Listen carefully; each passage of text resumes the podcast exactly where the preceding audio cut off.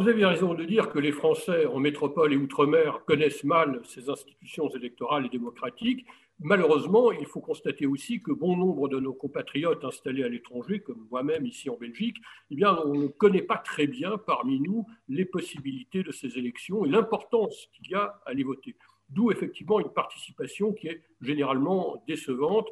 Je vous ferai sans doute larmoyer en vous révélant que lors des dernières élections ici en Belgique, eh bien, nous étions à peine plus de 17% euh, sur les quelques 100 000 ou 130 000 Français installés en Belgique à avoir participé à ce scrutin.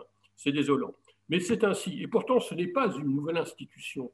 La France a été parmi les premiers pays du monde à s'intéresser à ces expatriés. Et c'est dès 1948 la première assemblée de ce genre, le Conseil supérieur des Français de l'étranger, euh, était euh, instaurée.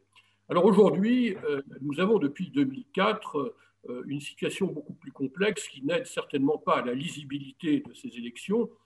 Nous avons différents niveaux. Alors, en bas de l'échelle des élus des Français de l'étranger, il y a les délégués.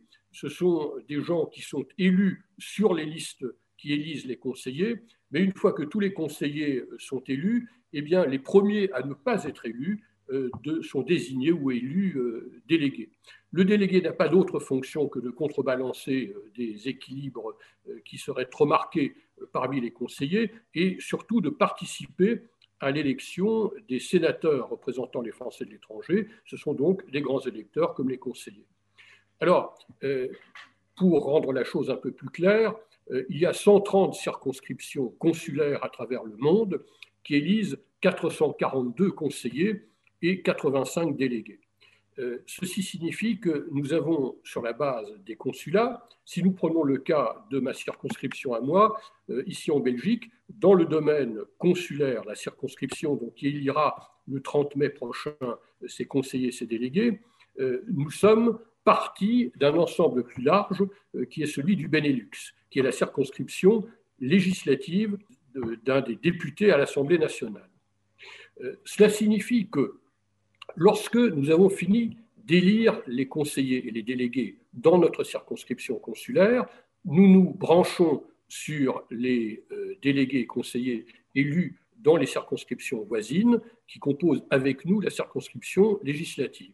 Donc, nous nous réunissons environ un mois après le 30 mai, les élections au suffrage universel direct, pour une première élection au suffrage universel indirect euh, qui permet aux euh, délégués et conseillers et plus particulièrement les conseillers euh, du Benelux tout entier, euh, Pays-Bas, Luxembourg, Belgique, de désigner parmi eux ceux, en l'occurrence six, qui iront siéger à l'Assemblée des Français de l'étranger. Troisième catégorie donc d'élus, les conseillers à l'Assemblée des Français de l'étranger. Alors, euh, vers la fin du mois de septembre de cette année, on procédera au renouvellement de la moitié des douze sénateurs des Français de l'étranger.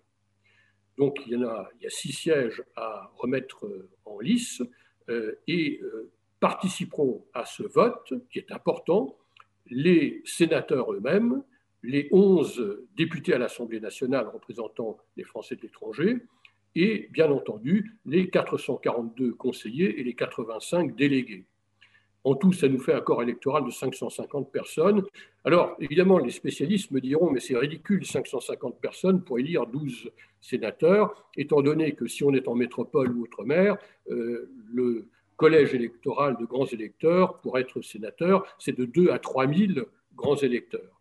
Mais c'est ainsi, et c'est déjà beaucoup plus complet que ce que font d'autres pays qui ont également des représentants élus des Français de l'étranger. Donc, je résume, nous avons 12 sénateurs des Français de l'étranger, 11 députés à l'Assemblée nationale représentant les Français de l'étranger, 442 conseillers, euh, dont 90 sièges à l'Assemblée des Français de l'étranger et 85 délégués.